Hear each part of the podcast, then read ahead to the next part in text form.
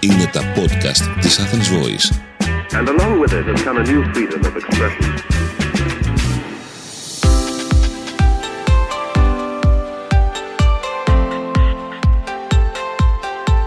Γεια σας, είμαι η Αστερία Σταματάκη και ακούτε το podcast Health Bites.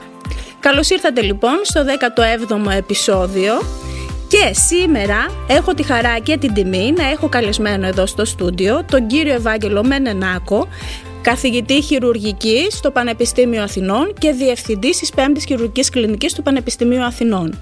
Καλώς ήρθατε, κύριε Μενενάκο. Καλώς σας βρήκα. Σας ευχαριστώ για την πρόσκληση ξανά. Εγώ ευχαριστώ για την αποδοχή.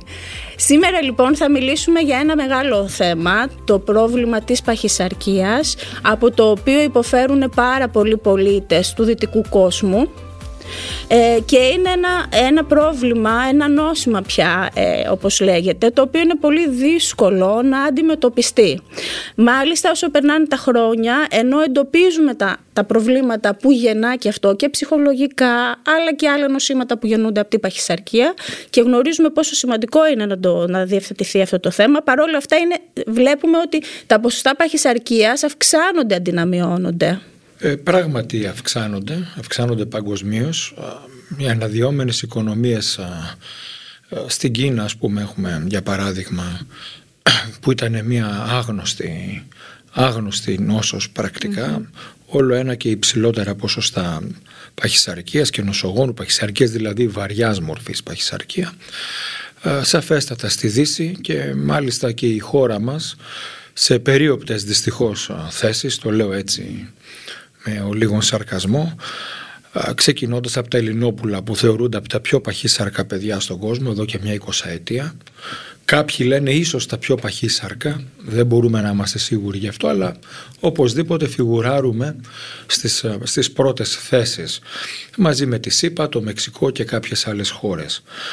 Είναι ένα πολύ σοβαρό πρόβλημα και είναι ένα πρόβλημα ξέρετε είναι πολύ Δηλαδή μπορείς να πεις πολλά, λέγονται πάρα πολλά, διαβάζουμε πάρα πολλά αλλά εάν κανείς εντρυφήσει σε, σε μεγάλο βάθος, εάν προβληματιστεί, εάν ε, έχει αυτή τη δυνατότητα και μιλήσει σε βάθος και σε έκταση με ασθενείς, αν κοιτάξει το περιβάλλον προέλευσης, εάν μπορεί να μελετήσει οικογενειακές σχέσεις, εάν κοιτάξει το σύστημα υγείας μιας χώρας το οποίο οφείλει να περιλαμβάνει την πρόληψη, αν, εάν δει για παράδειγμα ε, θα σας φανεί αστείο τα προγράμματα των μαθημάτων του Υπουργείου Παιδείας τι περιλαμβάνουν, πώς, τι μήνυμα δίνουν ναι. έτσι, διότι αν, θα σας πω για παράδειγμα εάν για παράδειγμα η, η φυσική άσκηση, η γυμναστική είναι μία ώρα τη βδομάδα στην τελευταία τάξη του Λυκείου και μάλιστα ο βαθμός δεν μπαίνει στο μέσο όρο καταλαβαίνετε ότι αυτό πέρα από το ουσιαστικό της υπόθεσης τα παιδιά γυμνάζονται μία ώρα τη βδομάδα ε, περιέχει κάτι πάρα πάρα πάρα πολύ άσχημο, κάτι πολύ υποσυνείδητο. Δηλαδή περνάει ένα κακό μήνυμα, απαξιωτικότατο για τη φυσική άσκηση, για την εικόνα μας, έτσι, για το πώς ας πούμε το σώμα μας είναι ο ναός του πνεύματος, εντάξει. Διαβάστε, καθίστε, φάτε και ναι, ναι, ναι, διαβάστε. Και μια ώρα την εβδομάδα, αν θέλετε. Και ξέρετε, το ελληνικό μοτίβο εκπαίδευσης. Μάθετε 18 ξένες γλώσσες, που όλες σας είναι άχρηστες, διότι κακά τα ψέματα, αγγλικά, κουτσά στραβά, όλοι θα μάθουν. Εντάξει, θα τα μάθουμε. Κακά τα ψέματα, κυρία Σταματάκη, μου αγγλικά όλοι θα μάθουμε. Τώρα στο δημοτικό έχουμε υποχρεωτικά δεύτερη ξένη γλώσσα.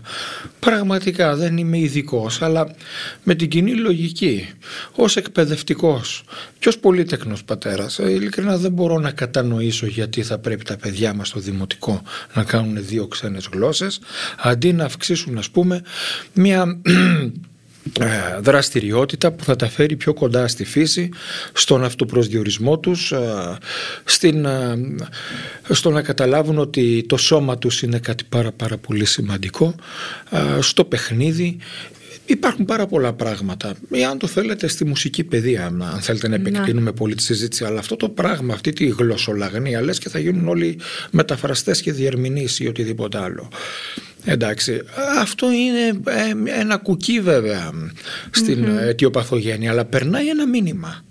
Περνάει ένα μήνυμα. Και εμείς εδώ είμαστε μια χώρα που δεν την ενδιαφέρει η φυσική άσκηση. Δεν την ενδιαφέρει. Αυτό. Κακά τα ψέματα. Δεν ενδιαφέρεται. Έτσι. Ε, δεν υπάρχει θεσμικά ας πούμε ο αθλητισμός δεν υπάρχει, έχει χαθεί ας πούμε τα παλιά χρόνια ξέρετε άμα διαβάσετε έτσι λιγάκι την λαογραφία μας αθλητικομάνα μεγάλη ήταν η Θεσσαλονίκη, η Βόρειος η Θεσσαλονίκη.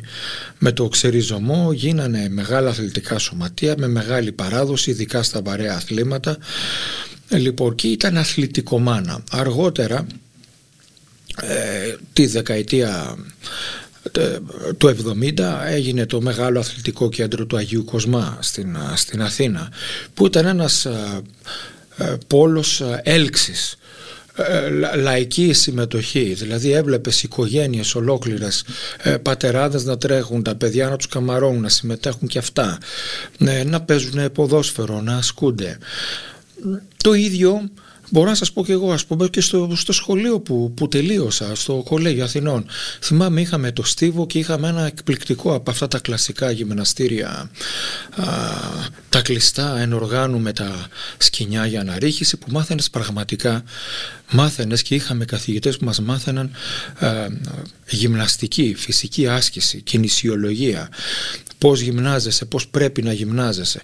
Και αυτό βεβαίως έγινε, αντικαταστάθηκε από ένα πολύ υπερσύγχρονο και γκλάμορους κέντρο που πηγαίνουν α, ομάδες από ιδιωτικές εταιρείες και παίζουν μπάσκετ.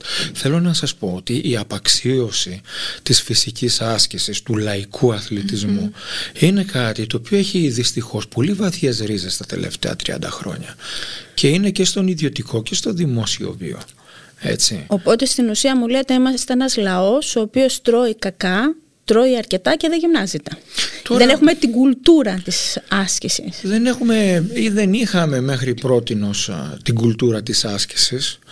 Τώρα με πολύ χαρά βλέπω έχει, έχει εισαχθεί από το εξωτερικό η, η μόδα ας πούμε του CrossFit για παραδειγμα που είναι μια, ένας τρόπος φυσικής άσκησης που αν γίνει σωστά αυτό είναι βέβαια άλλη συζήτηση δεν έχει να κάνει με το σημερινό μας αντικείμενο κρατάει λίγη ώρα προσφέρεται πιο πολύ υπάρχει σχετική αρθρογραφία για οικογενειάρχες για φοιτητές ε, έχουν γίνει κάπως πιο προσιτά τα γυμναστήρια. Παρόλα Αλλά αυτά... σας λέω αυτό, σας λέω αυτό είναι, είναι μία πτυχή. Είναι ναι. μία πτυχή.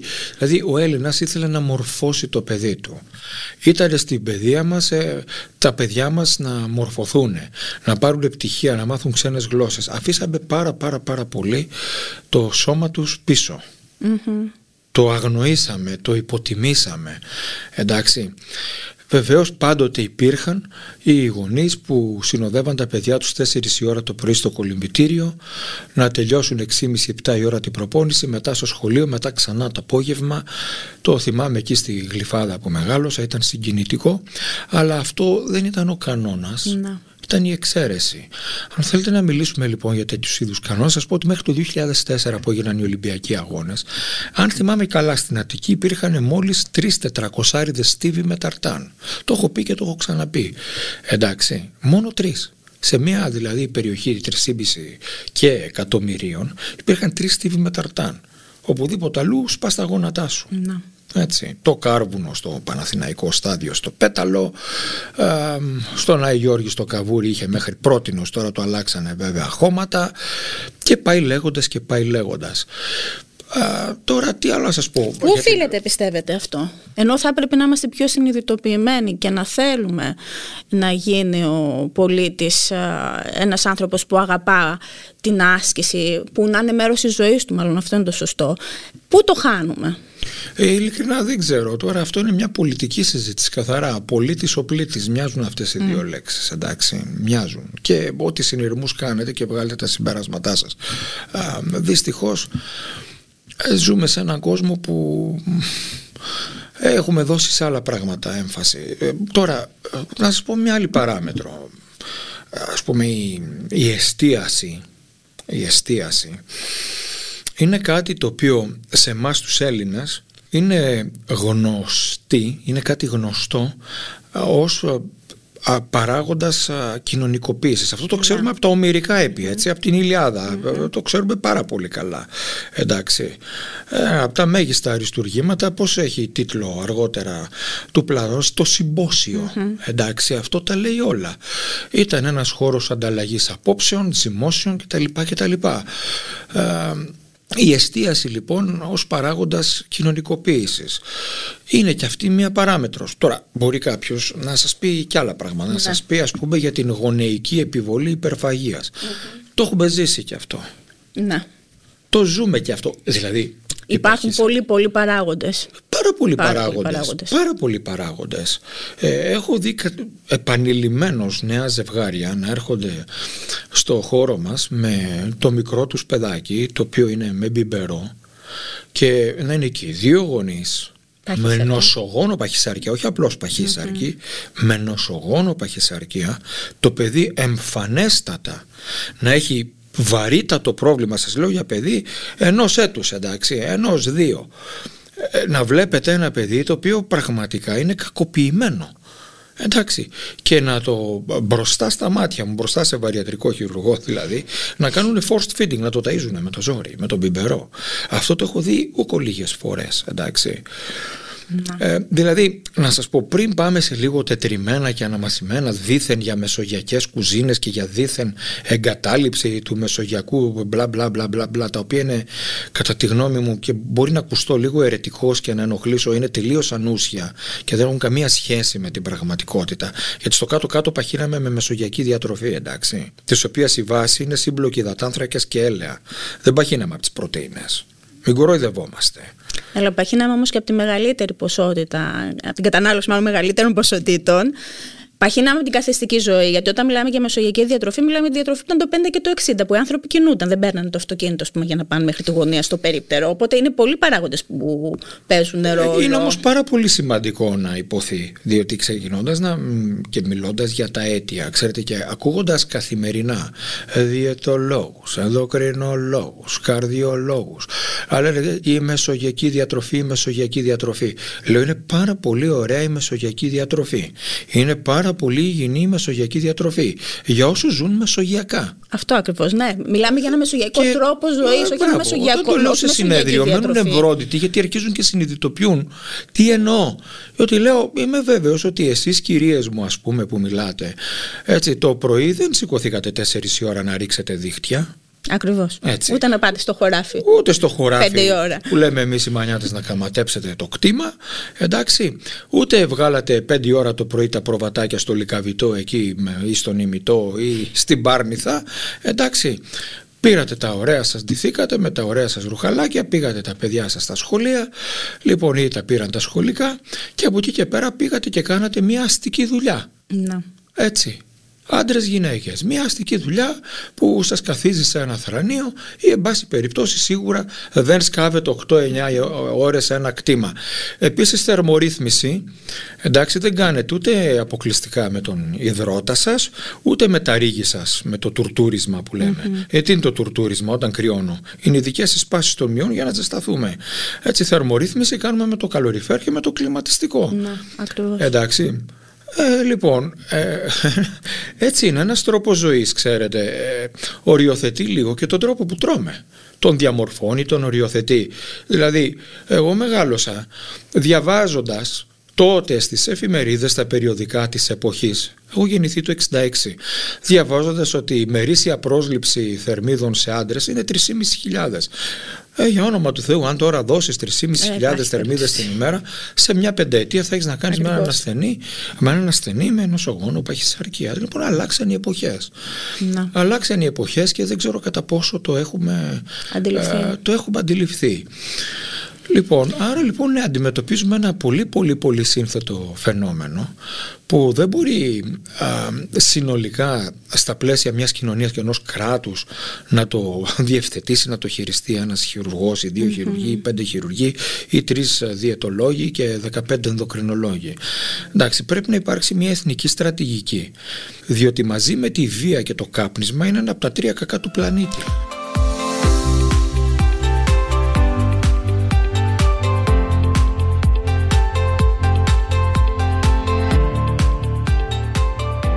Σκεφτόμουν να σας ρωτήσω γιατί είναι τόσο σημαντική η διευθέτηση αυτού του προβλήματος, αλλά θα το κάνω, θα την θέσω κάπως αλλιώς το ερώτημα.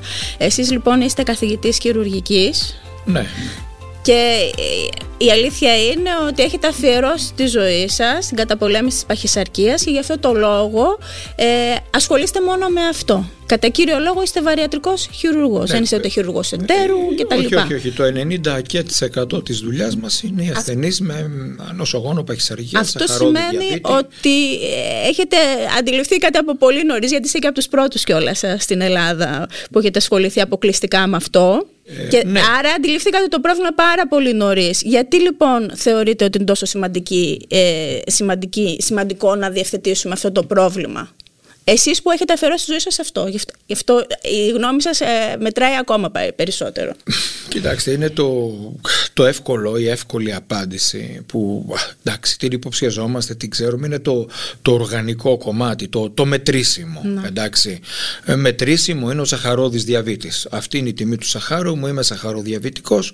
Αυτό θα με σκοτώσει αργά-αργά. Θα πάθω στεφανία νόσο, θα τυφλωθώ, θα είμαι ανίκανος.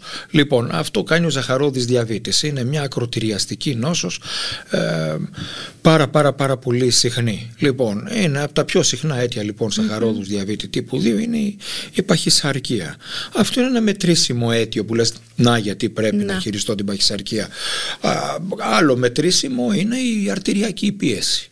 Mm-hmm. Είναι γνωστό ότι ε, η, το μεγάλο σωματικό βάρος κάνει αρτηριακή υπέρταση και ότι η απώλεια βάρους η απώλεια βάρους άμεσα ναι. βέβαια θα πρέπει να πούμε ότι υπάρχει και μια ιδιαιτερότητα ειδικά σε ανθρώπους ε, που υποβάλλονται σε, στο γαστρικό μανίκι στη σλίβ που βλέπουμε ακόμα και στην εβδομάδα ότι μπορεί να υπάρξει και ίαση εντός εισαγωγικών είναι το αντικείμενο της διατριβής σας. αυτό ένα μην το πω. είναι το αντικείμενο της διατριβής σας γι' αυτό το λέτε και καλά κάνετε. Θέλουν να πω ότι δεν είναι μόνο μακροπρόθεσμα τα ωφέλη. Όχι όχι τα ωφέλη είναι άμεσα και σε υψηλά ποσοστά. Πάνω από 80% έχουμε ε, με τη σωστή παρέμβαση έχουμε ίαση του σαχαρόδι διαβήτη και της υπέρτασης.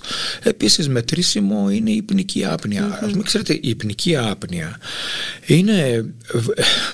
Θα σταθώ λίγο για την υπνική άπνοια. Γιατί υπάρχουν πραγματικά ήρωες συνάδελφοι πνευμονολόγοι που δεν ακούγονται οι φωνές τους. Εντάξει, δεν ακούγονται οι φωνές τους και προσπαθούν. Γιατί οι πνευμονολόγοι που κάνουν μια πάρα πάρα πολύ σοβαρή δουλειά, ειδικά στις εποχές που ζούμε σε μεγάλα αστικά κέντρα και έχουμε και τη λέλαπα του καπνίσματος των ρήπων κλπ. Mm. κλπ. Δυστυχώς είναι μια ειδικότητα που δεν ακούγεται και πρώτη φορά η κοινότητα ο λαός ας πούμε άκουσε τη φωνή του στην πανδημία του COVID. Εντάξει. Ναι. Οι πνευμονολόγοι μας λοιπόν οι οποίοι προσπαθούν να ευαισθητοποιήσουν δεν εισακούγονται στην υπνική άπνοια. Η υπνική άπνοια, τα πνοϊκά επεισόδια που κάνει ένας υπέρβαρος, παχύσαρκος με νοσογόνο παχυσαρκία, είναι βαριά νόσος. Και δυστυχώς αυτό δεν το έχουμε συνειδητοποιήσει, δεν έχει περάσει, δεν μας έχει εμποτίσει. Λέει ας πούμε, ρωτάμε ε, τη σύντροφο, το σύντροφο, α, ροχαλίζει, ω ναι γιατρέ και φοβάμαι, όχι μόνο ροχαλίζει, παλεύει στο κρεβάτι, κάνει ρόχους, κάνει άπνιες, μπορεί να κάνει και 40 δευτερόλεπτα να αναπνεύσει και κάνει κάτι ανατριχιαστικούς φρικτούς ήχους. Λοιπόν, εκείνη την ώρα το δεξί τμήμα της καρδιάς, αυτό που δίνει αίμα στους πνεύμονες, παλεύει απέναντι σε τεράστιες αντιστάσεις. Έτσι. Και είναι μια αιτία ευνίδιου θανάτου η υπνική άπνοια. Εντάξει. Είναι ένας λόγος για τον οποίο δεν μπορείς να είσαι λειτουργικός στη διάρκεια της μέρας γιατί νομίζεις ότι κοιμάσαι, δεν κοιμάσαι. Εντάξει. Έχεις νύστα, πίνεις καφέδες, δεν αποδίδεις τη δουλειά, Περιγράφονται συχνά ατυχήματα στο τιμόνι, εργατικά ατυχήματα, εντάξει. Και βεβαίως είναι και ένας λόγος ευνίδιου καρδιακού θανάτου. Mm-hmm. Κάνουν ανακοπή στον ύπνο. Λοιπόν, και αυτό είναι κάτι μετρήσιμο, διότι πας και κάνεις, πια τώρα είναι πολύ εύκολο, ένα τεστ ύπνου, mm-hmm. Παλιά έπρεπε να πας να καθίσεις ναι, μια μελέτη ύπνου. Τώρα πλέον μπορείς να πάρεις, υπάρχουν ε, οι πνευμονολόγοι και οτορινολαριγκολόγοι που ασχολούνται με αυτό. Σου δίνουν ένα μηχάνημα, το μετράς στο σπίτι. Να λοιπόν ένας τρίτος λόγος. Εντάξει, τέταρτος λόγος μπορούμε πλέον να ανοίξουμε μια ιδιαίτερη κατηγορία αυτό της πρόληψης πολύ πολύ πολύ σοβαρών νοσημάτων, καρκίνων. Ξέρετε ποια είναι η συχνότερη αιτία καρκίνου του ισοφάγου; Παχυσαρκία. Παχυσαρκία. Ναι, που δημιουργεί. μπορεί Η να- παχυσαρκία είναι επίσημα το πρώτο αίτιο καρκίνου του ισοφάγου. Ο οποίος, ξέρετε, αυτός ο καρκίνος του ισοφάγου είναι δαρβηνικό καρκίνος. Είναι ένας καρκίνος που δυστυχώς αραιώνει τον πληθυσμο Ε, δεν έχει ε, με την καλύτερη πρόγνωση. Εντάξει. Και το βασικό του αίτιο είναι η παχυσαρκία. Εντάξει. Γυναικολογική καρκίνη στο ενδομήτριο. Είναι σε περιπτώσεις που είναι ορμονοεξαρτώμενοι καρκίνοι. Δεν έχει νόημα να πας να τους κάνεις καλά αν- αν η ασθενή σου είναι παχύσαρκη. Πρέπει να λυθεί το πρόβλημα του βάρους.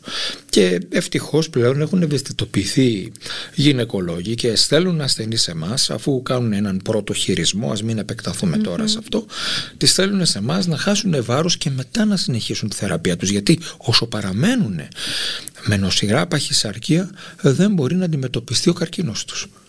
Εντάξει. Και βεβαίως και άλλα είδη νεοπλασμάτων μαστού, παχαίου εντέρου και όχι μόνο. Τώρα μην τρομάζουμε.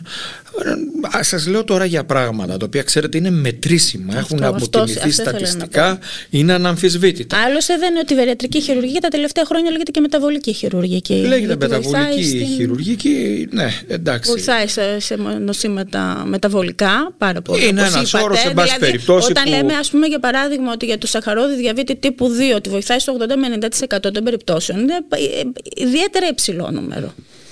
Τα Ε, βλέπουμε ανθρώπους αρρύθμιστους για καιρό. Πράγματι ε, στις ε, μελέτες το ποσοστό ίασης του σαχαρόδι διαβήτη της υπέρτασης της υπνικής άπνοιας ε, ακουμπάει το 90%. Ε, μιλάμε για πάρα πάρα πολύ καλά ποσοστά. Στο σύνδρομο πολικιστικών οθικών στις νέες κοπέλες περίπου το 65 με 70%. Και Στις ξέρετε, δεν υπερλιπιδεμίες, μιλάω τώρα, στις τώρα δεν ξέρετε, υπερλιπιδεμίες. να σας πω κύριε Σταματάκη, δεν το εστιάζω στη χειρουργική της παχυσαρκίας, θα φτάσουμε και να μιλήσουμε γι' αυτό. Μιλάω στην αντιμετώπιση της νόσου Να. με όποιον τρόπο κι, αν, κι αν αντιμετωπιστεί αυτή. Θα μιλήσουμε και για τα χειρουργία. Δόξα τω Θεώ, με τιμάτε μου δίνετε πολλή ώρα το βήμα αυτό, το μικρόφωνο. Να τα πούμε και αυτά. Α, τι να πω για την παχυσαρκία, γιατί πρέπει να χειρουργήσουμε ή γιατί πρέπει να παρέμβουμε φαρμακευτικά ή όπως αλλιώς νομίζουμε. Ε, εδώ από την πανδημία και από τη γρήπη, εντάξει, ε, ξέρουμε πάρα πολύ καλά ότι οι περισσότεροι διασωληνωμένοι ε, λέμε με συνοδά προβλήματα χωρίς συνοδά προβλήματα. Τα στα συνοδά πε- προβλήματα συμπεριλαμβάνεται η παχυσαρκία. Εντάξει. Να. Ε, ξέρουμε ότι α, άπαξ και έχεις νοσογόνο παχυσαρκία και κολλήσεις γρήπη ή COVID η κατάσταση περιπλέκεται. Είναι δύσκολο. Εντάξει. Είναι δύσκολη η μάχη ασθενούς με νοσογόνο παχυσαρκία και ε, γρήπη. Δεν μιλάω για το κοινό κρυολόγημα, μιλάω για τη γρήπη. Γρήπη, γρήπη. Να. Εντάξει. Ε, Αυτά, αυτά βέβαια, ξέρετε, αυτά είναι τα μετρήσιμα. Αυτά είναι που μπορείς να τα βρεις στατιστικά. Δηλαδή μπορείς να καθίσεις και να δεις πόσοι ασθενείς έφυγαν, πόσους συμπολίτες μας χάσαμε με COVID και πόσοι από αυτούς είχαν νοσογόνο παχυσαρκία. Αυτό το βλέπουμε, το μετράμε, το ξέρουμε, το έχουμε αποτιμήσει, το έχουμε επιβεβαιώσει. Ωραία. Και βεβαίως υπάρχουν και κάποια άλλα, ε, θα το πω μεταφορικά γιατί δεν είναι μετρήσιμο, μεγέθη, ε, τα οποία δεν είναι μετρήσιμα. Το τι κάνει ένας, α, πώς συμπεριφέρεται, δηλαδή ε, στα πλαίσια ας πούμε μιας κρατικής λειτουργίας ένας πληθυσμός 6 με 7% που πάσχει από νοσογόνο παχυσαρκία και 30% είναι υπέρβαρος. Εντάξει πώς δρά στο συνολικό θυμικό αυτό είναι κάτι λίγο απροσδιόριστο και α, δεν θέλω να επεκταθώ σε αυτή τη συζήτηση γιατί εδώ θα πρέπει να μπουν κοινωνιολόγοι Ναι, στη ψυχολόγοι. συζήτηση αυτή, οι ψυχίατροι, ψυχολόγοι λοιπόν διότι είναι πολύ πολύ πολύ πιο σύνθετο θέμα Να. ξέρετε εντάξει Βέβαια. Α, από τα πιο ε, επιπολής, τα πιο επιφανειακά παραγωγικότητα, εργατόρες εντάξει, μέχρι Εν πάση περιπτώσει, ας συγκρατήσουμε τα τετριμένα, αυτά τα οποία εντάξει τα έχουμε ακούσει, τα έχουμε ξαναπεί, ότι όταν έχεις νοσογόνο παχυσαρκία, η πιθανότητα να σου να πεθάνεις από οποιοδήποτε λόγο είναι 2,5-3 φορές πάνω από το από των υπόλοιπων ναι. ανθρώπων. Δηλαδή εδώ, εδώ πλατιάζω πολλές φορές, λέω ρε παιδιά, μα ξέρετε το θέμα δεν είναι αυτή τη στιγμή να κάνουμε promotion στα χειρουργία. Υπάρχει πλέον, είναι καλώς εγκατιστημένη α, στην αντίληψη του γενικού πληθυσμού το τι, τι, τι κάνουν και το τι δεν κάνουν τα χειρουργία ξέρει πάνω κάτω ο πληθυσμός, ξέρει, ακούει, ενημερώνεται, ε, συνδικαλίζεται στα, στα διάφορα φόρουμ, εντάξει, ο καλός Μενενάκος, ο κακός Μενενάκος, ο, ο Άγιος Τρίφωνας Μενενάκος, ο Χασάπης Μενενάκος. Λοιπόν, ε, και ο κάθε Μενενάκος, ο κάθε χειρουργός, ας πούμε, που ασχολείται με την νοσογόνο παχυσαρκία. Το θέμα δεν είναι να κάνουμε ένα promotion στα χειρουργία αυτή τη στιγμή, δεν να ευαισθητοποιήσουμε το γενικό πληθυσμό και όποιον τύχει άλλο να μας ακούει. Ναι. Ότι είναι μια πάρα πάρα πάρα πολύ σύνθετη νόσος με πάρα πολύ βαθιές ρίζες. Ε, οι παράγοντες είναι περίεργοι, είναι πολλοί. Εντάξει. Αυτό το λόγο χρειάζεται και μια ε, μεγάλη ομάδα για να Μεγάλη ομάδα, μην βάλουμε τώρα μέσα τα γονίδια μας, μην βάλουμε, μην βάλουμε, μην βάλουμε, μην βάλουμε. Τώρα το γιατί πρέπει να τους κάνουμε καλά, σας είπα ότι mm. ας σταθούμε τώρα πετώντας εκείνη τη σπόντα, ας σταθούμε στα μετρήσιμα μεγέθη που είναι βαρύτατα καθημερινά νοσήματα, συχνότατα όπως είναι η υπέρταση, είναι το σάχαρο, είναι η πνική άπνοια, είναι ο μεγάλος κίνδυνος να εμφανίσεις κάποιες μορφές καρκίνου όπως ο καρκίνος του ισοφάγου, ε, γυναικολογική καρκίνη. Λοιπόν, είναι η πιθανότητα να έχεις μια πολύ κακή ε, εξέλιξη αν προσβληθείς από κάποια mm. λίμωξη. Υπογονιμότητα. Υπογονιμότητα καθέξινα αποβολές κλπ κλπ. Ε, ξέρετε ε, και εδώ μια και το λέμε υπογονιμότητα. Και βεβαίως αυτό ας το ταυτίσουμε ε, αν και δεν είναι αποκλειστικό ξέρετε με το γυναικείο φύλλο διότι και οι παχύσαρκοι άντρες, επειδή μειώνεται η τεστοστερόνη τους γιατί ξέρετε ότι ο λιπόδης ιστός παράγει γυναικείες μάλλον δεν τις παράγει μετατρέπει την αντρική ορμόνη σε γυναικεία ε, βλέπω όλα αυτά τα ωραία κορίτσια τα χαρούμενα τα, που έχουν νοσογόνο παχυσαρκία και ναι, wow, είσαι κουκλάρα, ναι, σε καμαρώνουμε, ναι, είσαι μία θεά, ε, μοίρασε εγκεφαλικά η μία, εντάξει, ε, μοίρασε εμφράγματα η άλλη. Λοιπόν, κοιτάξτε, δεν υπάρχει τίποτε, τίποτε εγωιτευτικό σε μια βαριά ακροτηριαστική νόσο. Εντάξει. Ναι. Μπορεί ο άνθρωπος που πάσχει από μια βαριά νόσο να είναι εγωιτευτικός, να είναι γλυκύτατος, να έχει άριστη παιδεία, να είναι ένας άριστος συνομιλητής, μπορεί να είναι ένας άριστος επαγγελματίας, αλλά η νόσος του δεν έχει τίποτε εγωιτευτικό. Δεν υπάρχει σε μια κοπέλα 25 χρονών καμία γοητεία εάν έχει καθέξινα αποβολές, εντάξει. Ναι. Δεν έχει καμία γοητεία αυτό. Εντάξει, ούτε ο καρκίνος ενδομητρίου έχει καμία γοητεία εντάξει, και πολλά πολλά πολλά άλλα πράγματα. Λοιπόν, μην κοροϊδευόμαστε mm. τώρα. Λοιπόν, δεν έχει καμία γοητεία να κάνεις ινσουλίνη κάθε μέρα. Καμία απολύτως. Αυτό να το Ακριβώς. λήξουμε. Εντάξει, μην ταυτίζουμε τον άνθρωπο με την όσο. Άλλο το ναι. ένα, άλλο το άλλο. Να. Έτσι, διότι δυστυχώς με τις πολλές πενεσιές κάπου υπάρχει μια ταύτιση και δεν είναι σωστό να υπάρχει. Είναι ένα ακραία λανθασμένο μήνυμα.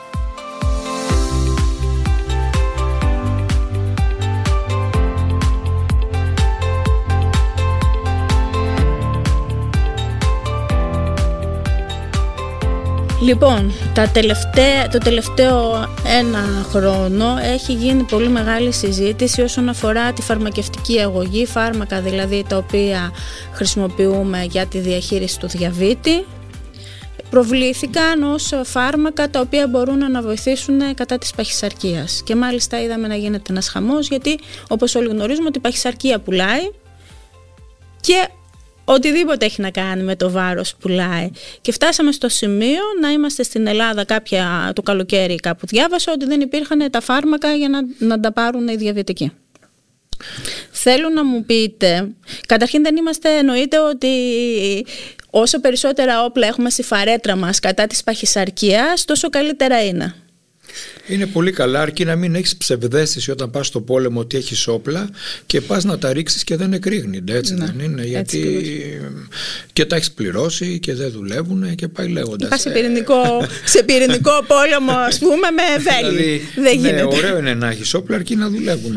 Κοιτάξτε, ε, τα φάρμακα, φάρμακα κατά της παχυσαρκίας ε, απεγνωσμένα τα τελευταία 70 χρόνια ψάχνουμε να βρούμε εντάξει Ναι. ε, είτε δίνοντας ε, τριμμένους θηροειδείς ε, είτε πηγαίνοντας στη δεκαετία του 60 αμφεταμίνες τότε στις ε, οικοκυρές στη ΣΥΠΑ παίρνουν αμφεταμίνες είναι οικοκυρές ΣΥΠΑ για να δυνατήσουν και οι φοιτητές στα εμβληματικά πανεπιστήμια για να αντέχουν πο, πολλές διάβασμα. ώρες διάβασμα και πριν από αυτούς οι Γερμανοί στο δεύτερο παγκόσμιο πόλεμο ας πούμε για να κάνουν την προέλαση ασταμάτητα Σωστά. ε, οι αμφεταμίνες λοιπόν κάνουν τοξική ψύχωση δεν είναι καλό εγκατελείφθησαν παρά το ότι κατά καιρούς εμφανίζονται παράγωγα των αμφεταμίνων στο εμπόριο Α, και έρχονται έτσι χερέκακα κάποιοι συνάδελφοι να μας πούνε βρέθηκε το φάρμακο της παχυσαρκίας κλαίμε εμείς οι βαριατρικοί χειρουργοί λέμε πάει, πάει το επάγγελμα θα κλείσουν τα ιατρία λοιπόν ε, κοιτάξτε θα σας πω το εξής. Τα νεότερα αυτά αντιδιαβητικά τα GLP-1 ανάλογα α, είναι ωραία φάρμακα ε, βοηθούν στη ρύθμιση του, του σαχάρου και όπως πολλά άλλα φάρμακα, ξέρετε, ας πούμε το, το Regain για τα μαλλια που βάζουμε στα μαλλιά και είναι το μόνο φάρμακο που Να. δουλεύει. Όλα τα άλλα είναι ματζούνια, να είχαμε να λέγαμε. Το μόνο που δουλεύει είναι το Regain. Η μινοξιδίλ. Η μινοξιδίλ ήταν ένα αντιπερτασικό φάρμακο. Το παίρναν λοιπόν και τους φυτρώνανε μαλλιά και είπαμε τι ωραία, Μάλιστα. ας το χρησιμοποιήσουμε Δεν το γνώριζα τοπικά αυτό. για μαλλιά. Δεν είναι κακό ένα φάρμακο το οποίο χρησιμοποιείς για μία αλφα χρήση. Αν δεις ότι ε, δρά ευεργετικά σε ένα άλλο πρόβλημα, είναι πάρα πολύ θεμητό να το τροποποιήσεις και να το δώσεις. Το θέμα είναι όμως το πλαίσιο που χρησιμοποιείται όλο αυτό. που Κοιτάξτε, γίνεται. κοι- Και οι προσδοκίες που καλλιεργούνται. Ε, κοιτάξτε τώρα, προσδοκίες καλλιέργησαν... Γιατί μιλάμε τώρα για την παχυσαρκία, δηλαδή όταν ένας άνθρωπος έχει δίκτυμα σώματος άνω του 40, πόσο θα τον ωφελήσει το φάρμακο; Κοιτάξτε να σας πω, ε, δεν θα τον ωφελήσει. Ε, Βεβαίως, τις ε, κακές προσδοκίες δεν τις δημιούργησαν πρώτα οι παθολόγοι και οι ενδοκρινολόγοι. Οι πρώτοι διδάξαντες, έτσι, με πομπώδεις διαφημίσεις τεράστιες, ήμασταν εμείς, οι χειρουργοί, έτσι, που εξακολουθούν κάποιοι και διαφημίζονται κατά αυτόν τον τρόπο. Έτσι. Είναι τα, τα 3α. Τα ξέρετε κυρία Σταματάκη τα 3α. Όχι, τα συγκεκριμένα. Μα τι λέτε τώρα.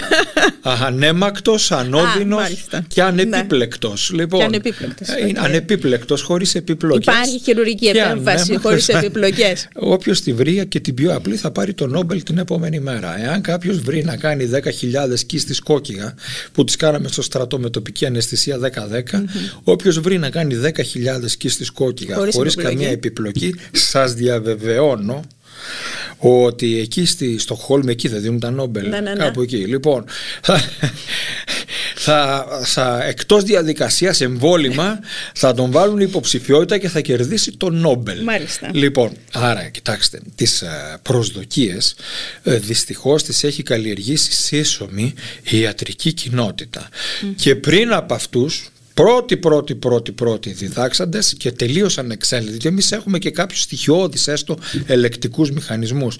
Τα διάφορα Ινστιτούτα δυνατίσματος Να. Εντάξει, τα οποία είναι ε, τα περισσότερα, τα περισσότερα δεν κάνουν σωστή επιστημονική δουλειά. Δηλαδή δουλεύουν με άναλες δίαιτες, δίαιτες χωρίς αλάτι, με μηχανήματα που κάνουν εφίδρωση και στους 8 μήνες λένε να είχαμε 100% επιτυχία. Έλα να σε ζυγίσω σε δύο χρόνια να μου πεις τι 100% επιτυχία είχες. Λοιπόν, όλοι κοιτάμε ε, δυστυχώς όλοι είμαστε σε αυτό συνυπεύθυνοι και δυστυχώς όπως πολύ σωστά υπενηχθήκατε μάλλον το είπατε ευθέως και οι συνάδελφοι που ε, πρημοδοτούν, προμοτάρουν, συνταγογραφούν θεμητά και αθέμητα ε, αυτά τα αντιδιαβητικά φάρμακα για απώλεια βάρους ε, καμιά φορά ευτυχώς όχι όλοι και έχω άποψη γιατί έχω μιλήσει με αρκετούς, ευτυχώς όχι όλοι, καλλιεργούν κάποιες υπερβολικές προσδοκίες. Τώρα... ε, Ξέρετε, δεν είναι μόνο αυτό, δεν είναι μόνο το τι καλλιεργεί ένας γιατρός, είναι και το τι περιμένει ο ασθενής.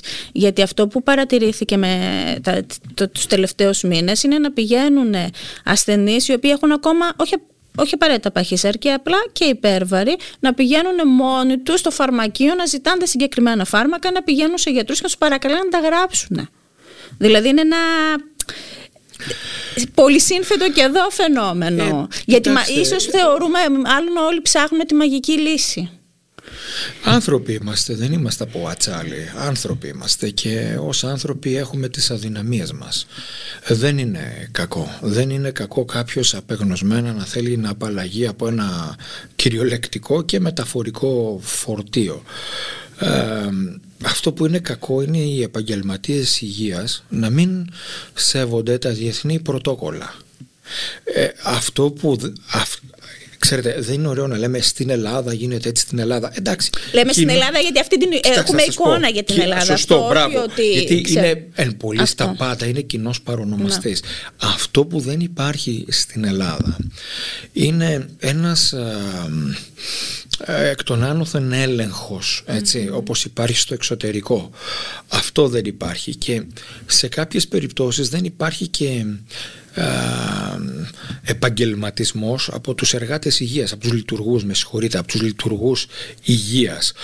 Ε, ο λειτουργός υγείας, ξέρετε, δεν δικαιούται να έχει άποψη. Ε, το λέω κάπως μεταφορικά. Για Οφείλει, εξηγήστε μας. οφείλει να σέβεται τις μεγάλες στατιστικές μεταναλύσεις και με βάση την εμπειρία του να προσπαθεί να τις προσαρμόσει ε, σε συγκεκριμένο ασθενή και στα πλαίσια δεδομένου συστήματος υγείας. Ε, τώρα σας είπα πάρα πάρα πάρα πολλά πράγματα, θα χρειαστούμε 40 εκπομπές για τα να αναλύσουμε. Ε, να σας πω το πιο απλό. Άλλη χειρουργική θα κάνω κατά κάποιον τρόπο ε, σε κάποιον που μένει στην Αθήνα και άλλη χειρουργική θα κάνω σε, ένα, σε έναν ασθενή που μένει στη Σαντορίνη ή σε ένα ναυτικό. Εντάξει. Λογικό. Σωστό. Φαντάζομαι Ε, γιατί. γιατί εγώ οφείλω να δράσω και με τα διεθνή πρωτόκολλα αλλά και με το δικό μου σύστημα υγείας και στη δική μου χώρα με τις γεωγραφικές ιδιαιτερότητες. Το καταλαβαίνετε τι εννοώ. Ναι.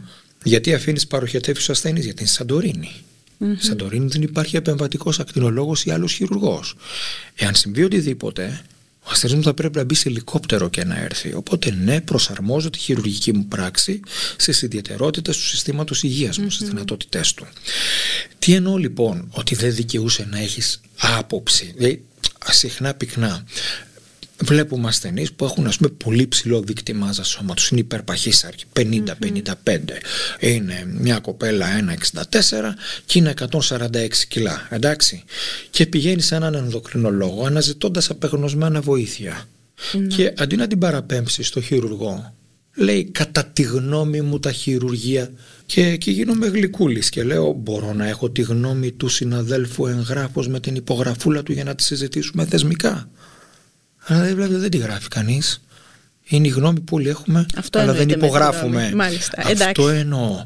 Πάνε σε έναν γαστεντερολόγο να κάνουν μια screening, μια γαστροσκόπηση που κάνουμε πριν τα χειρουργία για να δούμε πώς είναι τα όργανα στα οποία θα παρέμβουμε. Εντάξει. Έρχεται ο γαστεντερολόγος, κατά τη γνώμη μου, ξέρετε, ξέρετε τι λένε για τη γνώμη τώρα, μην γίνω. Λοιπόν, Γελαίος. για να κλείσουμε, θέλω λίγο να κλείσουμε, Λοιπόν. το, να κλείσουμε λίγο το θέμα των φαρμάκων, γιατί πάμε στο άλλο το θέμα που πρέπει να το συζητήσουμε. Να σας τα πω για τα οπωσδήποτε. φάρμακα να Λοιπόν, το κλείσουμε. Ωραία. Δεν έχουν αποτέλεσμα στην οσογόνο παχυσαρκία. Τελεία και παύλα. Περιμένουν ένα τώρα το οποίο θα χάνεις 20 με 25% τους σωματικούς σου βάρους όσο το παίρνεις. Μάλιστα. Ας το δούμε και αυτό όταν θα έρθει. Στο υπέρβαρο και σε άλλες περιπτώσεις, αν είναι με την, Ναι, βεβαίως, με γιατί την παρακολούθηση του ενδοκρινολόγου Βεβαίως. κτλ. Είμαστε Μα σύμφωνοι. βεβαίως, Τέλεια. ασφαλώς, έναν υπέρβαρο. Είπαμε για την κοπέλα που είναι 64-65 και είναι 146 κιλά και το χειρουργείο είναι μονόδρομος. Αν αυτή η κοπέλα είναι 85 κιλά, Να. βεβαίως και το φάρμακο έχει ένδειξη. Δεν μπορεί να χάσει 20 κιλά μόνη της τώρα. Μην κοροϊδευόμαστε.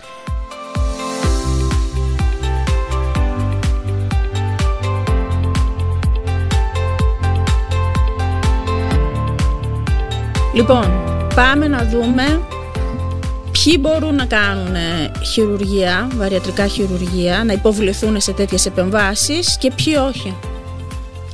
Θεωρητικά όλοι μπορούν. Πρακτικά με βάση Θέλω την να αρχή πω, το ξέρω, φελέιν, το Δεν φελέιν υπάρχουν μη κάποια βλάπτει. κριτήρια, δεν ξέρω, ψυχη, βαριά ψυχιατρικά περιστατικά. Ε, άνθρωποι με, καρδιακές σαφέστατα. ανεπάρκεια, με καρδιακή ανεπάρκεια. Καρδιακή ανεπάρκεια είναι ένδειξη να χειρουργήσεις, όχι να μην χειρουργήσεις. Αν Να έχει χειρουργήσεις. καρδιακή ανεπάρκεια, πρέπει να χειρουργήσεις. Εγώ έθεσα κάποια. Όσα πιο βαριά νοσήματα, συμπαρομαρτούντα, συνοδά της παχυσαρκίας έχει κάποιος, τόσο πιο γρήγορα πρέπει να πάει στο χειρουργείο αφού έχει προετοιμαστεί κατάλληλα. Ποιες είναι οι εξαιρέσεις; Μία, μία αντένδειξη υπάρχει. Μία είναι η αντένδειξη της βαριατρικής χειρουργικής. Μία αντισταθμισμένη ψύχωση. Δηλαδή, έχεις έναν ασθενή με βαριά ψυχική νόσο που δεν ανταποκρίνεται, δεν παίρνει ή δεν συνεργάζεται με τη φαρμακευτική αγωγή και τον ψυχιατρό του. Άλλη αντένδειξη δεν υπάρχει. Ωραία, τέλεια. Πότε πρέπει να πηγαίνει ένας ασθενής ε, στον ε, βαρετρικό χειρουργό; Δηλαδή εννοώ με το δίκτυ μάζα σώματος, ε, παλιά λέγαμε μόνο άνω του 40, τώρα λέμε και 35 για να υπάρχει και ένα συνοδό Ε, νόσημα. τώρα στις Ηνωμένες Πολιτείες λένε 30 με συνοδό νε- νόσημα, δηλαδή να έχεις 30 δίκτυ μάζα σώματος με κάποιο συνοδό νόσημα ή 35 χωρίς συνοδό νόσημα. Δηλαδή στις Ηνωμένες Πολιτείες προτείνουν περισσότερη χειρουργική. Και εκεί ξέρετε είναι πολύ διαδεδομένα τα φάρμακα. Ναι. Εντάξει, υπάρχει τι- στην αργό το Zempic Face, ενταξει το ρουφηγμένο πρόσωπο από τα φάρμακα αυτά. Ακόμη και εκεί λοιπόν, αντί να προτείνουν λιγότερη χειρουργική, ε, προτείνουν περισσότερη χειρουργική. Περισσότερα χειρουργία. Ε, εμείς εδώ λειτουργούμε με βάση τα ελληνικά δεδομένα του ελληνικού συστήματος υγείας, το ελληνικό ΦΕΚ, αλλά και αυτό ξέρετε δεν είναι κάποιο θέσφατο. Το ΦΕΚ ε, δεν αφορά στο τι θα κάνει και τι δεν θα κάνει ένας χειρουργός. Το ΦΕΚ αφορά στο τι θα καλύψει και στο τι δεν θα καλύψει ένας ασφαλιστικός φορέας δημόσιος. Το Μάλιστα. καταλάβατε τι εννοώ. Ναι. Είναι διαφορετικό το ένα και διαφορετικό. Δηλαδή ε, δεν πρέπει να τα συγχαίουμε αυτά. Γιατί στο τι θα καλύψει και στο τι δεν θα καλύψει ασφαλιστικά ένα δημόσιο ή ένα ιδιωτικό ασφαλιστικό ταμείο, μια ιδιωτική ασφάλεια, είναι, προκύπτει από αναλογιστική μελέτη και όχι από ιατρικές μελέτες. Μάλιστα. Είναι μια μελέτη κόστους πρακτικά. Εντάξει. Ε, Επομένως, ένα ταμείο λέει: Εγώ μετά τα 60-65 δεν καλύπτω βαριατρικό χειρούργιο. Καλύτερα να του πληρώσω τα αντιδιαβητικά φάρμακα, γιατί δεν θα περάσει τα 72 του. Να σας το πω έτσι σκληρά τι λέει ο αναλογιστής, ο μαθηματικός που κάθισε και μελέτησε αυτό το μοντέλο είπε ότι καλύτερα να του πληρώσω αντιπερτασικά και αντιδιαβητικά γιατί στα 70 του θα έχει φύγει από τη ζωή 72 παρά να του να πληρώσω το- ένα βαριατρικό χειρούργιο πιο ακριβά θα μου Μάλιστα. βγει. Αυτός είναι ο λόγος που δεν καλύπτει την ηλικία των 70. Δεν είναι ιατρικός λόγος. Καταλαβαίνετε τι θέλω να σας Ναι. πω.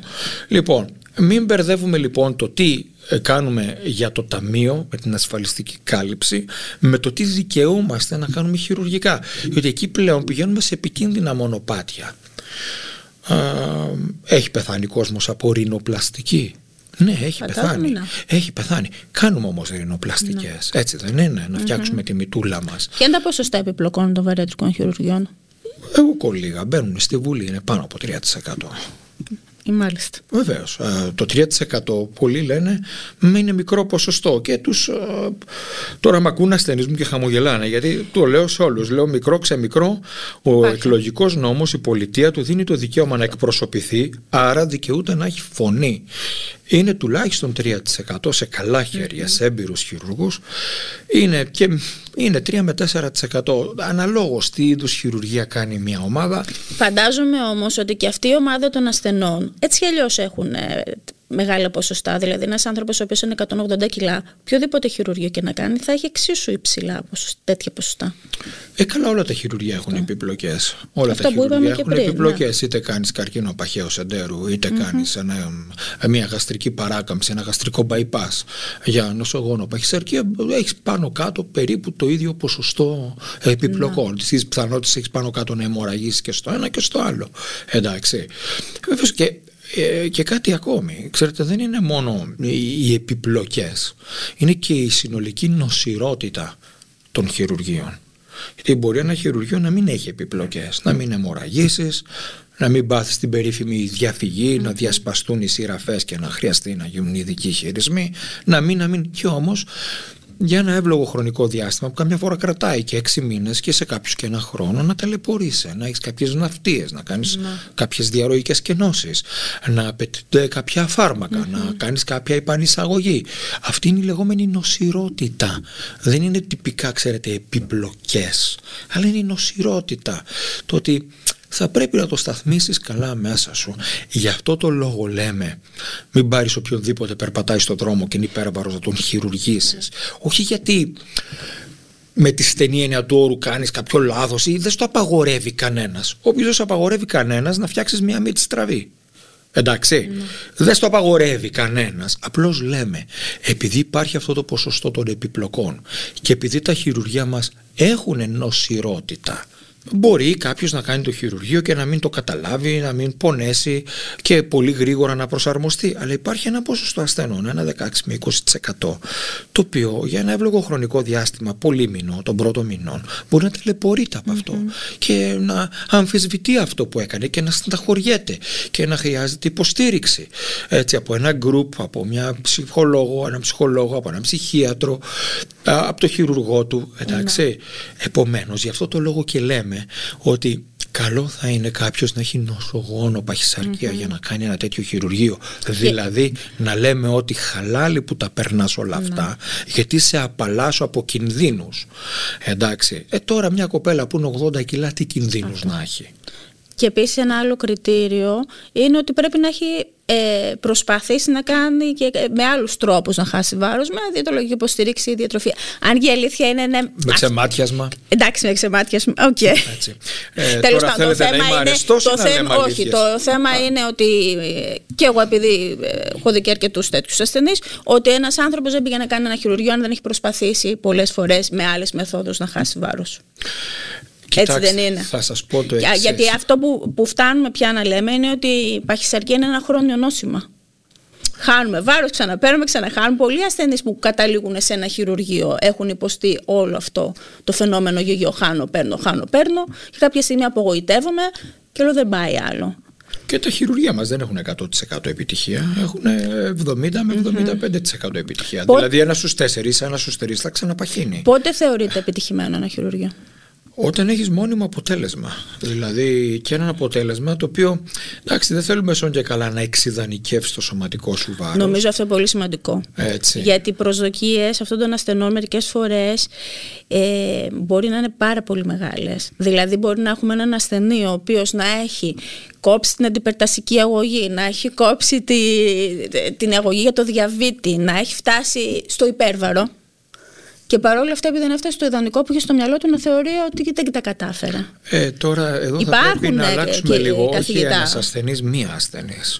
Ε, διότι συνήθως ε, επειδή η κοινωνία μας είναι δυστυχώς πολύ συγχωρητική α, στο αντρικό σώμα ε, και αυτό είναι πολύ άδικο, εντάξει. Ε, δυστυχώς το συναισθηματικό bullying που έχουν δεχθεί τα κορίτσια μας στην παιδική τους ηλικία πράγματι τις, ε, ε, τις οθεί στο να αναζητήσουν ε, εξειδανίκευση του σωματικού βάρους. Ε, πολλές φορές την πετυχαίνουμε. Ναι, πολλές φορές. Πολλές φορές την πετυχαίνουμε. Αλλά είναι κρίμα το να μην τον έχεις πετύχει Ναι. τόσα πολλά και Ναι. να, να αισθάνεται. Είναι, ότι είναι, δεν τα είναι, κατάφερε. είναι, αλήθεια. κρίμα. Είναι αλήθεια. Απλώς επειδή είναι νέα κορίτσια αυτά που συνήθως το, το προφίλ που περιγράφεται είναι νέες κοπέλες. Mm. Ευτυχώς εκεί λόγω νεαρού ηλικίας και καλού μεταβολισμού συχνά πυκνά καταφέρνουμε εξειδανίκευση του σωματικού βάρους. Δηλαδή είσαι ένα, ένα 68, σε πάω 67 κιλά. Αυτό είναι Ο εξειδανίκευση. στόχος όμως του βαριατρικού χειρουργείου δεν το. Όχι, δεν ιδανικό. είναι αυτό. Με βάση τους ορισμούς, ας πούμε, λέμε 50 με 60% του πλεονάζοντος βάρους να χαθεί. Ναι. Αλλά αυτό, δηλαδή, λες, ας πούμε, έχω μια.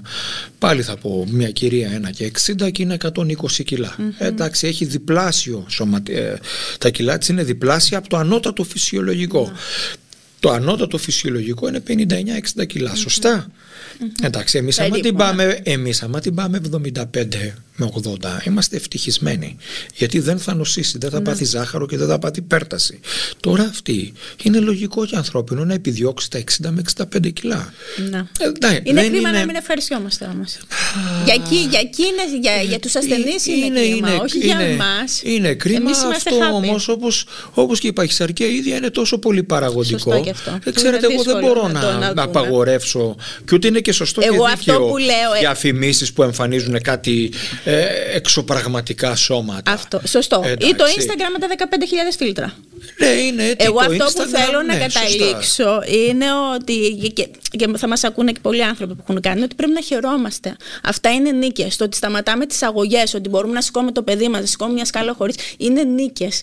Και πρέπει να το ευχαριστιόμαστε. Μετά την ηλικία των 35-40 ε, οι περισσότεροι το συνειδητοποιούν. Οι περισσότεροι το συνειδητοποιούν.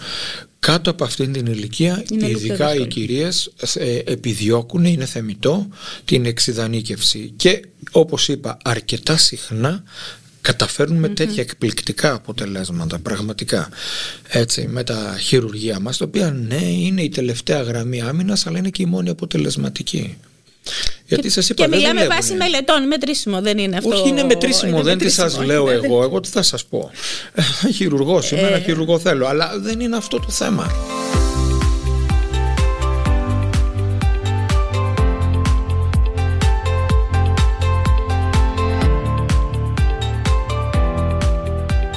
Ένα πολύ συχνό ερώτημα των ασθενών είναι ότι φοβάμαι μήπως μου ανοίξει το στομάχι γιατί ο τάδε ας πούμε, που έκανε το χειρουργείο ξαναπήρε. Οι, άν- οι, ασ- οι άνθρωποι οι οποίοι έχουν υποβληθεί στο χειρουργείο και ξαναπαίρνουν βάρος, παίρνουν βάρος γιατί αυξάνεται, μεγαλώνει το στομάχι που λέμε. Αυτό είναι ένας ιατρικός μύθος. Δυστυχώς τον εστερνίζονται και οι γιατροί και μου κάνει μεγάλη εντύπωση. Ε, εάν μεγαλώνει το στομάχι, μεγαλώνει ελάχιστα. Και αυτό μετά από χρόνια. Ε, όποιο χειρουργείο και αν κάνεις, είτε κάνεις ένα χειρουργείο που περιορίζει αποκλειστικά την ποσότητα της τροφής, όπως είναι το διαδεδομένο γαστρικό μανίκι, είτε κάνεις ένα χειρουργείο μεικτό, που εκτός από περιορισμό της τροφής, χειρίζεσαι και το λεπτό για να μην απορροφάτε και αυτή η λίγη τροφή πλήρως, να μην απορροφούνται τα λίπη και οι σύνδετοι υδατάνθρακες. Ε, Ό,τι χειρουργείο και αν κάνεις, μετά από κάποια χρόνια ο ασθενής σου μπορεί να φάει πιο άνετα. Πρώτον Προσαρμόζεται. διότι ενι- ενυδατώνεται καλύτερα η μπουκιά, ο βλωμός που καταπίνει, εντάξει, και ο ίδιος προσαρμόζεται με μηχανισμούς υποσυνείδητους. Μασά καλύτερα, επιλέγει καλύτερα τροφές. Πρακτικά, πρακτικά, ε, εάν έχει πέσει σε έναν χειρουργό που έχει ένα μεγάλο αριθμό χειρουργείων, Τώρα το μεγάλο είναι σχετικό, εντάξει. Ε, να έχει κάνει 500-600 χειρουργία. Είμαστε 6-7 άνθρωποι στην Ελλάδα που έχουμε περάσει αυτό. Πώς το έχετε νούμερο. κάνει; Ε, γύρω στις 3.000 κατι Έτσι, ε, αποδεδειγμένο, όχι ότι δηλώσεις. Ε, Γεννής χίλι τον πάνω από μπρος και 2.000 πίσω. Ε, αυτά είναι καταγεγραμμένα, δηλαδή. Είναι, ε, ε, μπορεί να μου πει ο ιατρικός σύλλογος τι πίεση έκανες, μίλησες, πες μας που τα έχεις, θα τους τα δείξω. Λοιπόν, εκεί είναι. Ε, Οπότε ένας χειρουργός που έχει κάνει τόσα ναι, χειρουργία. ναι, έχουμε κάνει πάρα, έχω κάνει πάρα, πάρα, πάρα, πάρα πολλά χειρουργία και γι' αυτό το λόγο νομίζω δικαιούμαι να έχω άποψη. Έχω κάνει από όλα τα είδη της ε, χειρουργικής. Έχω κάνει βέβαια μικρό αριθμό ευτυχώς του περίφημου δακτυλίου παχυσαρκίας. Έχουμε κάνει μόλις 136 δακτυλίους. Α, ε, μετά την εξειδικευσή μου όταν έγινα πανεπιστημιακός αντιμετώπισα αυτή τη λέλαπα. Εκατοντάδες ασθενείς να έρχονται κάθε μήνα και να παρακαλάνε για δακτυλίους, για δακτυλίους. Εντάξει, αυτό Εδώ θέλω να σας επιβεβαιώσω γιατί θα θυμάμαι το 2008 που ήταν τότε πάρα πολύ της μόδας. Ναι. και εσείς ήσασταν πολύ σκεπτικός Μπορώ να σας προβληματισμένος παραπέμψω σε γι' αυτό. συνέντευξή μου στο Βήμα το 2006, πριν 17 χρόνια, που έλεγα ότι δεν είναι αυτή η μέθοδος κατάλληλη για τον γενικό πληθυσμό, για τον πληθυσμό που πάσχει από νοσογόνο παχυσαρκία. Βεβαίως διαφημίστηκε, διαφημίστηκε από ιατρούς και βέβαια δεν το διαφήμισαν μόνοι τους. Το διαφήμισαν μέσω τηλεοπτικών εκπομπών, μέσω προγραμμάτων, μέσω μπροσούρων, ε, τη ανοχή του ιατρικού συλλόγου κλπ. κλπ. Έτσι δεν είναι. Λοιπόν, έχουμε κι εμείς λοιπόν όπως σας είπα και πριν την ευθύνη μας για την καλλιέργεια Έτσι, βέβαια πριν ψεύτικων τόσα προσδοκιών. χρόνια μπορεί να περιμέναμε ότι έχει αποτελέσματα. Ε, Δεν νομίζω. ε, και σας είπα υπάρχουν κοινοί τόποι. Δηλαδή ε, αυτή η κουταμάρα του δακτυλίου. Μπορώ να σας δείξω δημοσίευση του 1988 στο British Journal of Surgery την υπογράφει Kirby, συγγραφέας που λέει για το δακτύλιο 1988 This operation should no longer be used. Ότι αυτή η επέμβαση δεν πρέπει να γίνεται πολύ πολύ πολύ πολύ πριν δηλαδή το 2002 και το 2003 που γνώρισε εκρηκτική άνθηση. Και αυτό στην Ευρώπη κατέστη γρήγορα σαφές δηλαδή το 2000 στην Ευρώπη είχαν αρχίσει να τον εγκαταλείπουν το 2002 ναι. εντάξει. Εδώ λιγάκι καθυστερήσαμε αρχίσαμε να τον εγκαταλείπουμε το 2006-2007 ε, Βεβαίως εκεί στο 2002-2003 για να ακούει το κοινό σας πώς είναι και μερικά πράγματα company driven, δηλαδή τα επιβάλλουν στην ιατρική πράξη οι εταιρείες. Ε, πέρασε αμερικανικό ΕΟΦ, το περίφημο FDA. Και εμείς απορρίσαμε οι Ευρωπαίοι και λέγαμε καλά δεν μάθαν το μάθημά τους από εμάς. Ότι αυτή η μέθοδος δεν δουλεύει, κάνει επιπλοκές, δημιουργεί προβλήματα. Το μάθαν το μάθημά τους γρήγορα και οι Αμερικανοί σταμάτησαν το δακτύλιο. Α, μετά τον Ατλαντικό όμως πέρασε τον Ειρηνικό και πήρανε τη σκητάλη οι Αυστραλοί, οι οποίοι δεν πήραν μάθημα από τους Ευρωπαίους, δεν πήραν το μάθημα από τους Αμερικανούς και νομίζαν ότι αυτοί με κάποιο μαγικό τρόπο θα τα καταφέρουν με το δακτύλιο. Ε, ούτε αυτοί τα καταφέραν και τώρα ευτυχώς έχουμε ξεμπλέξει με αυτή την τεχνική, η οποία είναι για ελάχιστους. Αν είναι για κάποιους, είναι έστω για ελάχιστους. Λοιπόν, ξαναγυρνάω πίσω, γιατί ε, νομίζω εμείς οι δύο το έχει δείξει και η ιστορία πίσω ότι μπορούμε να συζητάμε για ώρες για αυτά τα θέματα. Μα είναι και το θέμα, ναι. ξέρετε, είναι σηκώνει πάρα πολύ σε Άρα η ποσότητα δεν είναι η ποσότητα, δεν είναι το ότι μεγαλώνει το στομάχι και μπορούμε να φάμε. Εγώ, μάλιστα, ένα, ένα ερώτημα εγώ που κάνω στους ασθενείς και το έχω παρατηρήσει, γιατί μου λένε έχω αρχίσει και παίρνω και ρωτάω και μετά από χρόνια, ακόμα και μετά από χρόνια, όταν ρωτάς έναν ασθενή που έχει υποβληθεί σε χειρουργείο και λες πάνω από μία πίτα με σουβλάκι μπορείς να φας δεν έχω ακούσει κανέναν ή αν δεν έχω ακούσει ένα δύο να μου πούνε ναι, μπορώ να φάω. Ποτέ. Ποτέ. Θέλουν περίπου μισή ώρα με 40 ναι. λεπτά να φάνε, πείτε το, ένα πιτόγυρο. Πείτε ναι. το σωστά λαϊκά να σας καταλάβει. με το λαό δουλεύουμε. Και η παχυσαρκία δεν είναι νόσος. Ξέρετε, λοιπόν. στο κολονάκι και στο καβούρι δεν έχει πολλούς παχυσαρκούς. Εντάξει, είναι το, το αγωνιζόμενο λαό. Όχι ότι αυτοί δεν εργάζονται σκληρά οι άνθρωποι. Προς Θεού, μην είμαστε και, ε, ε, αλλά θέλω να σας πω ναι. είναι στρωμάτων που είναι τίτλος τιμής πιο λαϊκών στρωμάτων mm. νόσων, ε, νόσος, εντάξει. Λοιπόν, Οπότε ναι, σπάνια ναι, ένα πετώ. Άρα είναι προφανώς η ποσότητα, μάλλον τα πολλά γεύματα και η κακή ποιότητα τροφής. Τρώσα γαριδάκια, αυτά που λέμε τα σλάιντερ, τα ε, πατατάκια. Ε, ναι, κοιτάξτε αυτό. Θέλει μια συζήτηση. Πρέπει ο χειρουργός. Γι, αυτό, γι' αυτό είναι πολύ σημαντικό αυτό που είπατε και πριν, ότι πρέπει να υπάρχει ομάδα. Ότι πρέπει να χειρουργηθεί, να, να υπάρχει ο διαιτολόγος, να υπάρχει ο ψυχολόγος, να υπάρχει ο ψυχίατρος, να υπάρχει ο γυμναστής. Δεν είναι ότι το, αυτό που είπατε και πριν, ότι μπορεί να μας αρέσουν τα μαγικά ραβδιά και οι μαγικές λύσεις, αλλά ε, επειδή όλα τα πολυσύνθετα προβλήματα χρειάζονται και πώς θα το πω, μεγάλη ομάδα. Όλες οι μελέτες έχουν αποδείξει ότι οι ασθενείς που έχουν διαιτολογική και ψυχολογική υποστήριξη μετά το χειρουργείο έχουν σαφώς καλύτερα αποτελέσματα. Το μεγάλο πρόβλημα όμως για να κλείσουμε αυτό το τεράστιο κύκλο, γιατί θα ξαναγυρίσουμε στη φροντίδα την κρατική, να. είναι ποιος θα τους πληρώσει όλους αυτούς. Σωστό. Καταλαβαίνετε τι λέω. Να. Μου λέτε ότι ασχολούμαι, ναι, ασχολούμαι πάρα πολλά χρόνια με την νοσογόνο παχυσαρκία. 21 συναπτά επίσημα. Ε, κανένας ή μάλλον ε, τρεις διευθυντές μαζί με ένα τέταρτο στην Ελλάδα αγαπήσαμε την νοσογόνο παχυσαρκία. Εντάξει. Ο κύριος Παπαβραμίδης στη θεσσαλονικη ο κύριος Καλφαρέτζος στο Ρίο, ο κύριος Μελισσάς στην Κρήτη και εμείς στο Ευγενίδιο στην πέμπτη χειρουργική κλινική του Καποδιστριακού μας Πανεπιστημίου. Όλοι οι άλλοι απλώς την ανέχονται ή αποτάσσονται. Δεν επιτρέπουν να μπουν ασθενείς με νοσογόνο παχυσαρκία στα τμήματά τους. Σας το λέω ειλικρινά. Θα σας πω χαρακτηριστικά ότι Βόρειος Ελλάδα δεν έχει δημόσιο στο δημόσιο χειρουργό που κάνει νοσογόνο παχυσαρκία. Η συμπρωτεύουσα δεν έχει. Το Αριστοτέλειο Πανεπιστήμιο, το Δημοκρίτιο Πανεπιστήμιο στη Θράκη δεν έχουν τμήμα νοσογόνου παχυσαρκίας. Δεν μέμφωμαι. Καταλαβαίνω ότι οι ανάγκες και οι περιορισμοί σε μέλη ΔΕΠ που έφερε η μεγάλη κρίση βάζουν άλλες προτεραιότητες, βάζουν τους ε, συμπολίτες μας με ογκολογικά νοσήματα και άλλα. Καλός ή κακός όμως εγώ οφείλω να αποτιμήσω μια κατάσταση χωρίς να κρίνω ή να κατακρίνω τα αίτια. Σας λέω λοιπόν ότι από τη Λάρισα και πάνω δεν υπάρχει τίποτε στο δημόσιο τομέα που να ασχολείται με την νόσο. Δεν την αγαπάνε. Να. Ξέρετε γιατί; Το δημόσιο την αγαπά. Το δημόσιο την αγαπά. Μα και ο ιδιωτικός τομέα, να σας πω κάτι. Κοιτάξτε. Ε, δεν καλύπτει και το δημόσιο. Αυτά Να που σας πω δίνει. κάτι δηλαδή, το, όμως. το κλειστό ενοποιημένο νοσήλιο για την παχυσαρκία είναι γελίο. Δεν καλύπτει ούτε τα στοιχειώδη υλικά. Είναι γελίο, είναι απαράδεκτο. Δηλαδή, και ε, βλέπω τις περικοπές και ψάχνω απεγνωσμένα να δω ένα όνομα, ποιος τις υπογράφει και βλέπω μόνο σφραγίδες απρόσωπες. Είναι να βρω έναν άνθρωπο να μιλήσω του πω, άνθρωπε μου, τι υπογράφεις; Ξέρεις πόσο κάνουν τα υλικά για να γίνει μια γαστρεκτομή; Λοιπόν, είναι, είναι ο χειρισμός του κράτους που απαξιώνει τελείως α, αυτή την ε, εξειδίκευση, να σας το πω έτσι. Τυπικά, ναι, εγκρίνει, πα- περικοπές, περικοπές, περικοπές και αυτή τη στιγμή πρακτικά δεν καλύπτεται τίποτε.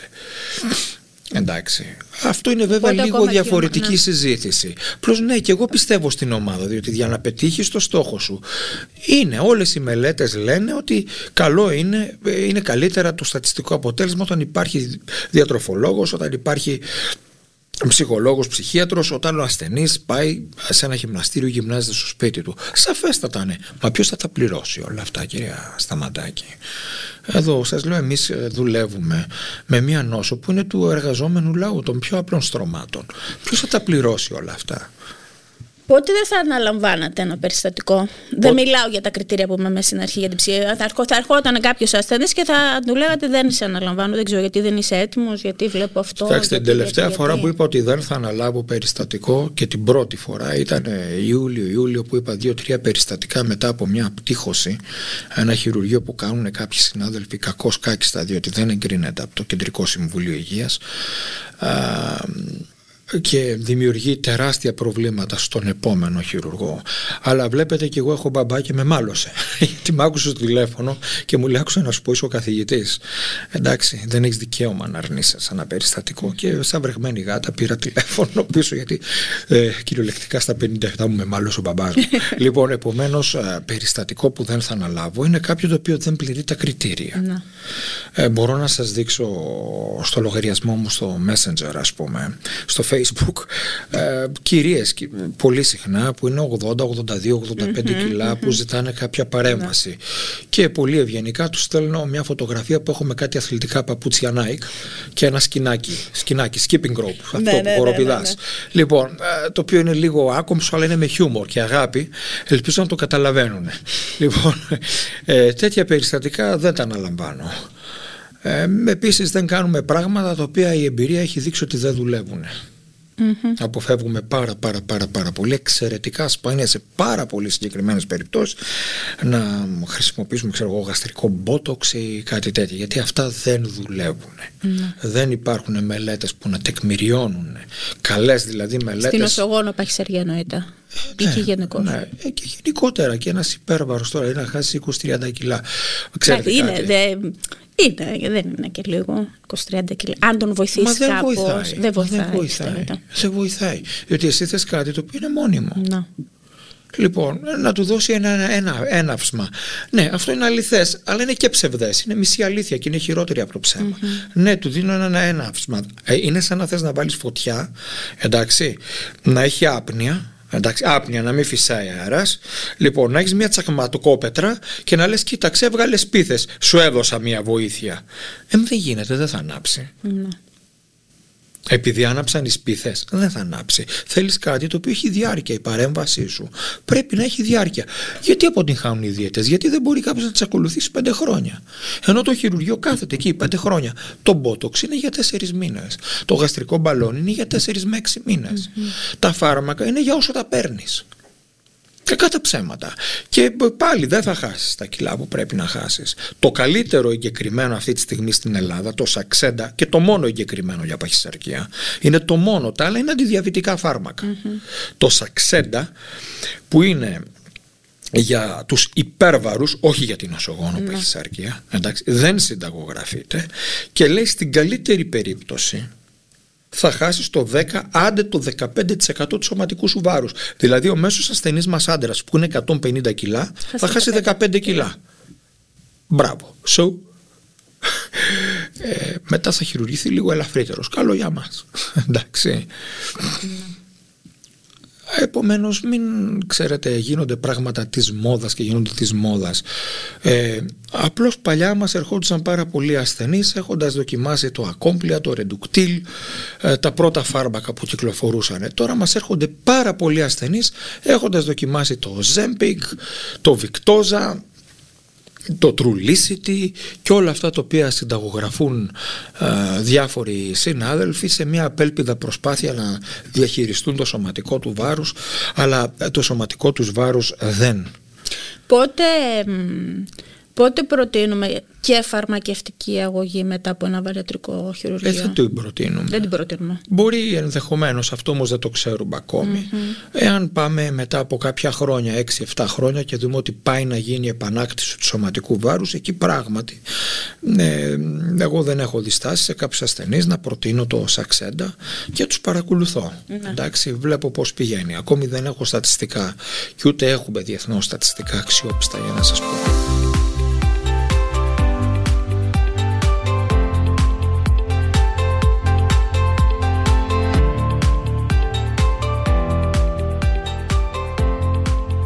Πάρα πολύ ωραία. Ευχαριστώ πάρα πολύ. Νομίζω ότι ήταν πολύ διαφωτιστική η συζήτηση για μία ακόμη φορά. Ε, κοιτάξτε, είπα να μην καθίσουμε τώρα να λέμε τα ίδια και τα ίδια. Η επέμβαση αυτή είναι έτσι, η επέμβαση άλλη είναι το άλλο. Η επέμβαση είναι εκεί. Ζούμε στην κοινωνία της πληροφορίας. Όποιος θέλει μπορεί να τις δει. Το θέμα είναι να καταλάβουμε τι κάνουμε, γιατί το κάνουμε, τι μας συμβαίνει, γιατί πρέπει να χειρουργηθούμε. Να μην έχουμε ενοχικά σύνδρομα. Διότι δεν φταίμε. Ξέρετε, μπορεί να φταίμε για τα πρώτα 8-10 κιλά. Το βάζω σε, ναι. σε εισαγωγικά το φταίμε. Δεν φταίμε όταν έχουμε πάρει 100 κιλά παραπάνω από το φυσιολογικό μας και είμαστε 180 ναι. κιλά. Δεν φταίμε. Φταίνε πάρα πολύ. Εντάξει.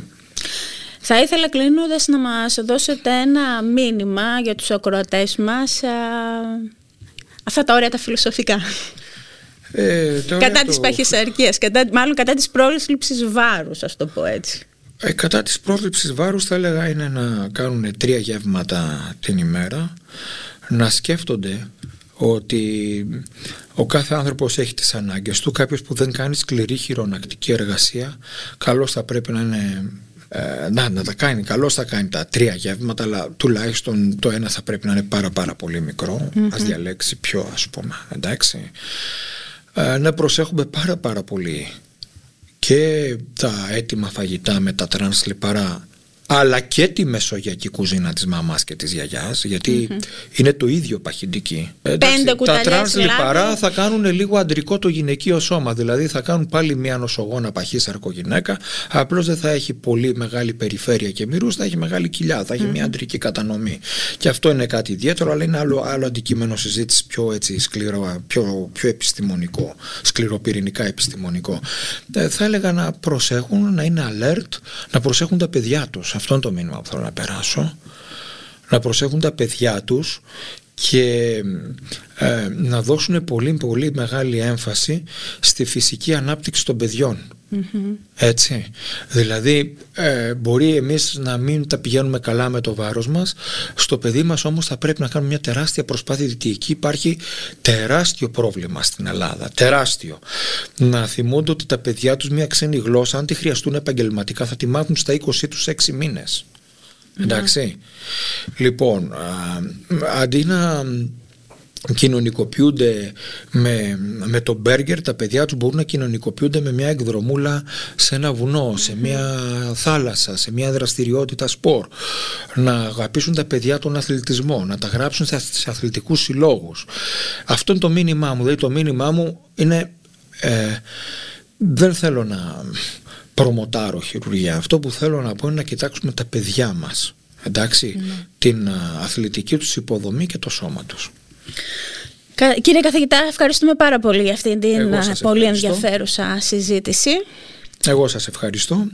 Στο επανειδήν και ίσως κάποτε μπορούμε να μιλάμε για θεραπείες ε, οριστικές και αμετάκλητες χωρίς να μπαίνουν τα βασανιστικά μας χειρουργία στη μέση ε, ίσως με κάποια φάρμακα ίσως κάποια στιγμή η πολιτεία με την πρόληψή της πάρει τα απαραίτητα μέτρα σε μια 20 ετία από τώρα να είναι μια νόσος που την ξεχάσαμε. Υπάρχουν νοσήματα που έχουμε ξεχάσει ή νοσήματα τα οποία δεν είναι όπως ήταν παλιά. Παλιά θυμάμαι λευχαιμία σε παιδί ήταν, Να. ήταν αυτό που ήταν. Τώρα πια λέμε είμαστε εδώ, παλεύουμε και θα το σηκώσουμε στα πόδια του και το κάνουμε. Παλιά μιλάγαμε για λεμφώματα πεπτικού. Είναι κάτι το οποίο το έχουμε ξεχάσει. Ας ελπίσουμε λοιπόν ότι και η παχυσαρκία έτσι σε 20-30 χρόνια θα λέμε ότι κάποτε είχαμε παχύσαρκος. Βέβαια εγώ θα έχω βγει σε σύνταξη, δεν με πειράζει. λοιπόν, Και εμείς οπότε κάνουμε και το, το χιούμορ γιατί λοιπόν σας είναι ευχαριστώ απαραίτητο. πάρα πάρα πάρα πάρα πολύ. Και εγώ ευχαριστώ.